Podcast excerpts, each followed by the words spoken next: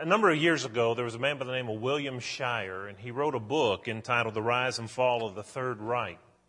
He uh, was a historian, and he looked at uh, Germany during the age of, uh, well, World War II during that period, and uh, tried to put his finger on what happened. And when you think about it, it is an interesting uh, question and proposition. How, how did a civilized people, how did they do what they did? I mean, Germany at the time was a, an educated, industrialized, civilized nation. And yet, we know the atrocities uh, that took place during that time while apparently millions of people just kind of turned their head and paid no attention and gave little mind. And as we consider that question, uh, I guess the answer to it really is best summed up by the British philosopher Edmund Burke, who said that all that is necessary for evil to triumph is for good men to do nothing. And I think that is, in a nutshell, what happened the foundations of that society crumbled around them at that time. And the question is raised if the foundations are destroyed, what shall the righteous do? I don't know that we're going to ever be involved in some situation like that again, at least from our perspective and from our society. There, there are other things that may be just as heinous uh, when you consider abortion and some of the things that we're involved in.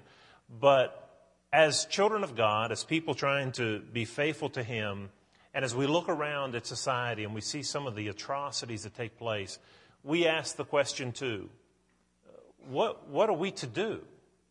when the foundations around us are destroyed. I'm reminded of a little boy who once came into the, his mom was in the kitchen. He walked in very sheepishly and went up to her and said, Mom, you know that priceless vase that we keep up on the mantle that you say has been handed down from generation to generation in our family? She said, Yes. And he said, Well, this generation just broke it. And I, I sometimes feel that way about our generation, the time in which we live. There are so many time long held, cherished traditions that were moral and upright and ethical that this generation just seems to have totally discarded and, and jettisoned for things that are much lower and, and much baser. And we ask ourselves the question what are we to do? How do we stop this downward spiral? And how do we keep ourselves from ending up like some other places that have suffered at their own hands because of their own decisions? Well, that's what I want us to look at tonight is that question in Psalm 11 and verse 3 where the psalmist said, if the righteous or if the foundations are destroyed, what shall the righteous do? I want to give you about four things tonight that the righteous should do if the foundations are destroyed. And the first thing is that the righteous should acknowledge the sovereignty and the presence of God. We're not alone. Sometimes it may feel like we're in the minority and that we're overwhelmed and we can't do anything about it and it's hopeless and it's helpless, but we're not alone. God is still sovereign. Sometimes we think that everything is in our power and it has to be in our control. And, and, if, and if I don't get my hands or arms around the situation, it's, it's a mess. There's no hope. We forget about God. Listen, God is in control no matter what happens. And I think that as we look at our society and see some of the things that take place, some of the laws, the rulings of our judges, uh, with reference to marriage right now that seems to be, we're, we're redefining marriage. An institution that goes back to the beginning of time uh, with Adam and Eve. And now we have taken upon ourselves something that no other culture has undertaken to redefine marriage between two men or two women instead of the way God originated it. Uh, this was this is unheard of. This is groundbreaking territory that we're in here. And so, do we just despair? Or is God still in control in spite of what we see? Well, I think it's really interesting. If you look in Psalm chapter 11 and verse 3, there's the question that is raised. If the foundations be destroyed, what can the righteous do? And listen to what he says in the very next verse. That's one of those questions of, what are we going to do? How do we fix this? And the very first thing he says after the question is this affirmation The Lord is in his holy temple. The Lord's throne is in heaven. His eyes behold his eyelids test the sons of men. God sees. The fact that things seem out of control doesn't mean they are. God is in control. And I think that's helpful to know. You know, when you read the book of Revelation, what you see there is a message by John to the church that was going to undergo a great persecution, many of which, uh, many of the Christians at that time would not survive. They would give their life for the cause of Christ. And it was a very difficult time to be a Christian. And as you see, well, you come to chapter 5 in the book of Revelation. Well, to begin with, in chapter 4 and chapter 7, there are scenes of the throne room of heaven. And you know what you see? You don't see God standing up and pacing the floor and wringing his hands and he's just like agitated. You, you don't see that. The picture that John sees of God in his throne in Revelation 4 and, and Revelation chapter 7, in the midst of all this persecution of his people, is God sitting on his throne, and the angels are surrounded, surrounded around him, saying, Holy, holy, holy. There doesn't seem to be any panic in God's uh, situation. You come to Revelation chapter 5, and we get a picture of the souls that have been martyred. They've been beheaded, and they are underneath the altar, and they're crying out to God, saying, How long, O Lord, how long until you avenge our blood? The Christians are being killed, and, and their blood has been spilled. And they're crying out for vengeance, for justification. It looks like a scene of defeat beheaded people, martyrs. You come to the book of Revelation, chapter 20, and you know what you see. Those same martyrs who looked defeated in chapter 5 are reigning with Christ behind the scenes. They're not defeated. God is still in control. The firm foundation of God stands regardless of what men may do. And so the first thing that I think that we need to do is to remember that God is in control. And He can take the most out of control situation and redeem it if He wants, or use it to teach some other lesson that needs to be instructed. So don't despair. God is still seeing. His eyes behold. You're not in this alone. The God of this universe sees. A second thing that we need to remember if the foundations are destroyed, the righteous should pray. That's something we need to do. James 5 and verse 16. The effective, fervent prayer of a righteous man avails a, just a little. Well, that's not the way the verse reads, is it? The effective, fervent prayer of a righteous man avails much we need to pray. When's the last time you prayed for your nation? We can sit back and we can watch the news at night and get so dis- depressed and discouraged. We see all this, the, these things that are taking place, the legislation that's taking place, all these trends that just take us away from God. And, and it gets discouraging, and we can complain about it, and we can moralize about it. But at the end of the day, when's the last time you prayed about it? I remember Paul said in 1 Timothy chapter 2 that it is our duty to pray for all men, but he mentions in, in particular those in power, kings and rulers, authorities, that we might have a peaceable life here on this earth. We need to pray. And the reason for that is God hears our prayer. In Ephesians 3 and verse 20, of course, you know the passage, how the God, talking about our prayers, how the God is able to do exceedingly abundantly above all that we ask or even think. Well, I have a long ask list with some prayers, but to think that God can answer things and give things that I can't even get verbalized or, or get a good image of, He can do that too. The Bible tells us again in uh, Genesis chapter 18, as we look back at um, Sodom, the destruction of Sodom, Gomorrah, and the cities of the plains, how that Abraham bargained with God for the salvation of those cities. And while the ultimate responsibility for the destruction of those cities rested on there's the people of Sodom and the cities of the plains because they were sinners. Practically, what if there had been more intercessors on their behalf? What if there would have been more people like Abraham who petitioned God and sought for, you know, I know times when God was through with Israel and he talked to Moses, or Moses made intercession because God said to Moses, get, get over there behind that rock over there because I want to just wipe these folks out. And Moses said, Lord, please, I know they've done wrong, but don't do that. Um, uh, he made intercession and God relented.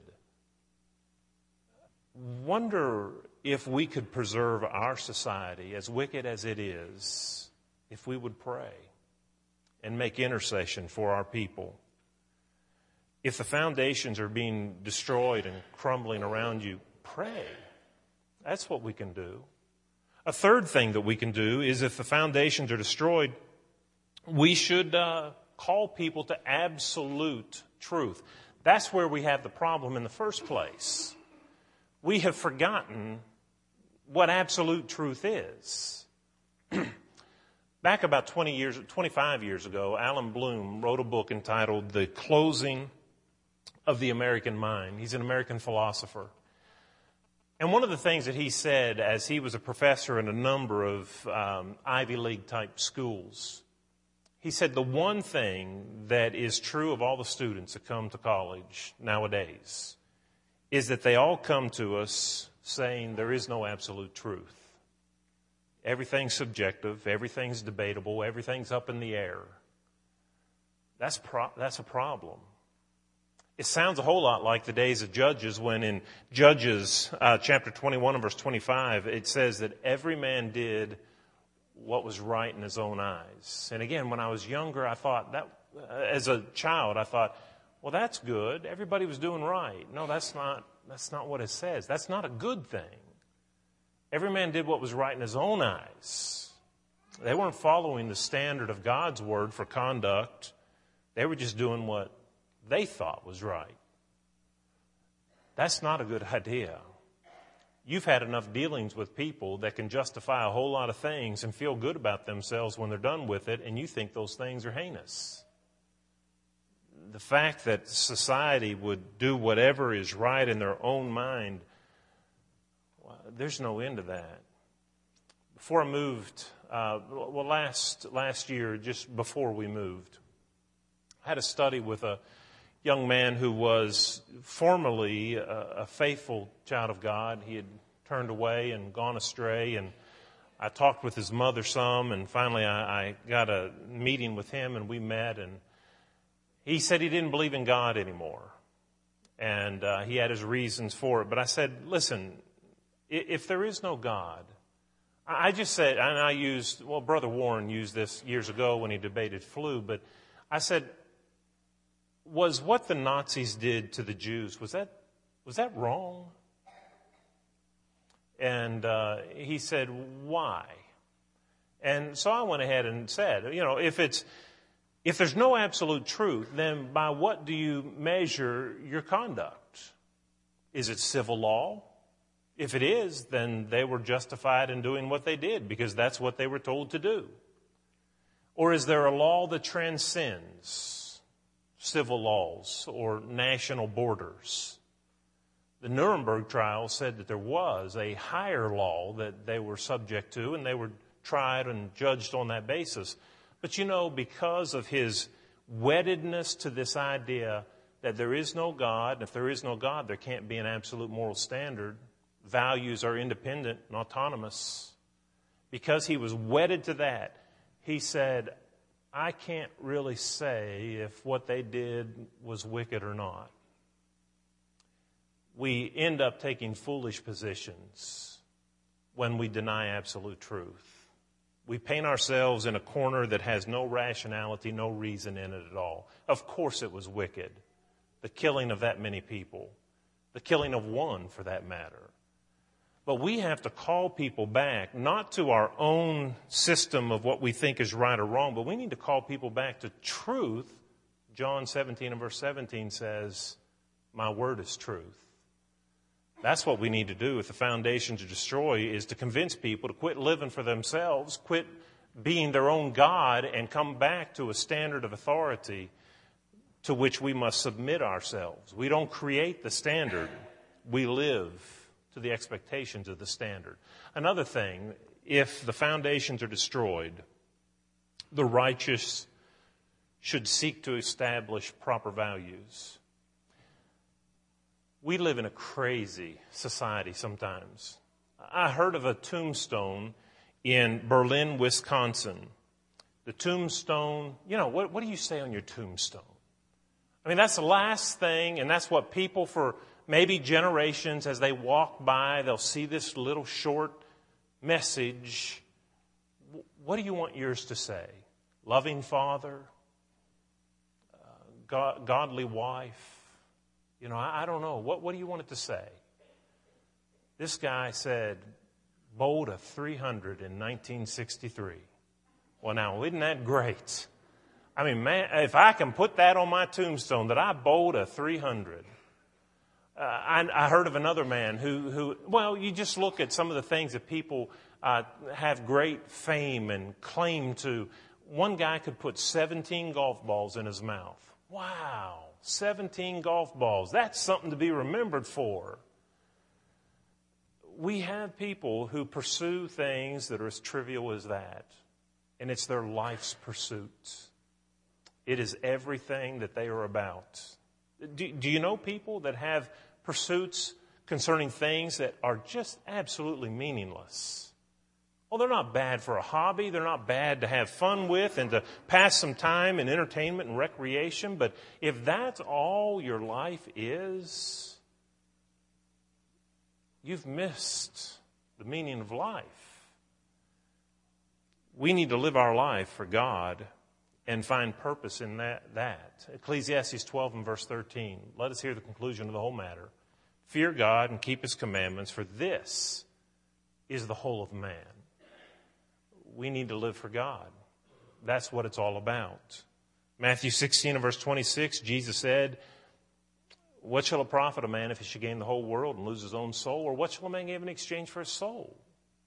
There's nothing worth that kind of a price if the foundations are being destroyed, we need to call people back to proper values. If there are people who have lost their way and are pursuing courses that are trivial, we need to show them that there's a greater purpose in life, a, greater reason for living. And then finally, if the foundations are destroyed, the righteous should evangelize the lost. That's what we should do. If you see problems and if you see uh, people in our society going in the wrong direction, the best thing you can do to stop it is to make Christians out of them. Because Christ calls us to a way of life that brings about an, uh, an honoring, a noble culture. As you go through the fruits of the Spirit in the book of Galatians, at the end of it, as he goes through this list of things, he says, and there's no law against those things nobody's against a person being good and kind and full of joy, and th- those things don't have laws against them. We need to call people back.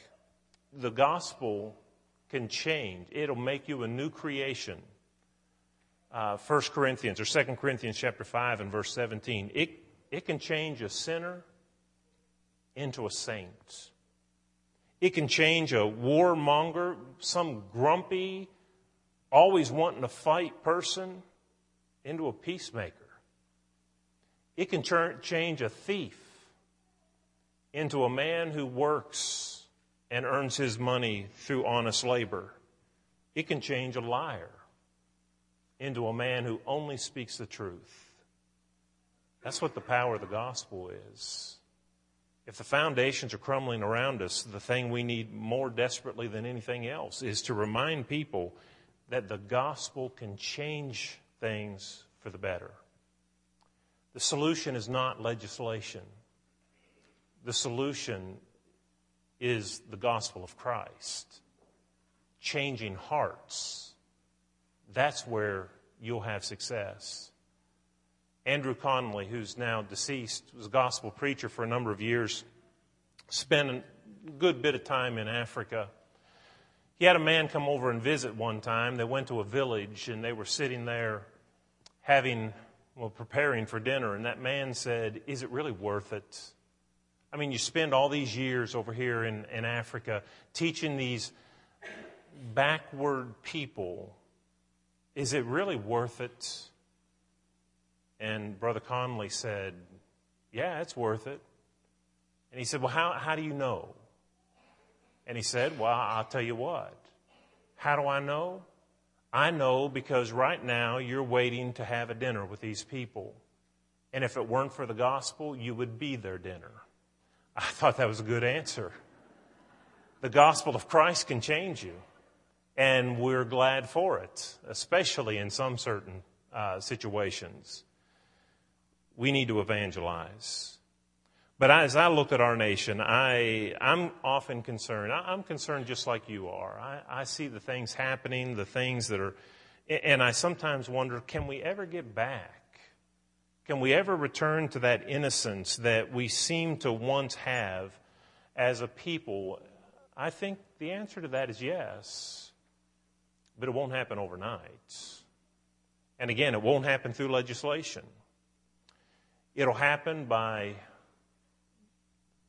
us determining to embrace the gospel of Christ and to take that message fervently, with purpose and with zeal, with urgency to people who need it and allow it to do its work. I remember on one occasion a prophet of God who lived at a time of crumbling foundations. His name was Habakkuk. And when he heard what God had in store for the people as a means of discipline, he was sick at his stomach. But at the end of it, he said, I hear what you say is going to happen to us. We're going to be invaded. The Chaldeans are going to destroy us. And that scares me. But at the end of the day, I'm going to trust in you. And I'm going to rejoice in the God of my salvation. And as you see the foundations of our society crumble, you just remember that God is in control. And first and foremost, you're not citizens of the United States of America. You are citizens of a heavenly kingdom, a kingdom that cannot be shaken, that will stand forever, and that will someday be redeemed and will be rid of all those things that offend us and defame the name of God. Trust in God, and everything will be all right. That's the message. And that's how the book ends. Trust in God, and everything will be all right. If you're here tonight and you're not yet a child of God, I encourage you to obey the gospel. Jesus said, He that believeth and is baptized shall be saved. If you haven't done that, do that tonight. That's the first step in trying to be a part of the solution to the crumbling foundations that we see around us. Obey Jesus, live for Him. And if you're a child of God already but unfaithful and there are things in your life that are not the way they should be, and you're maybe part of the problem and not part of the solution, ask His forgiveness and He'll forgive you.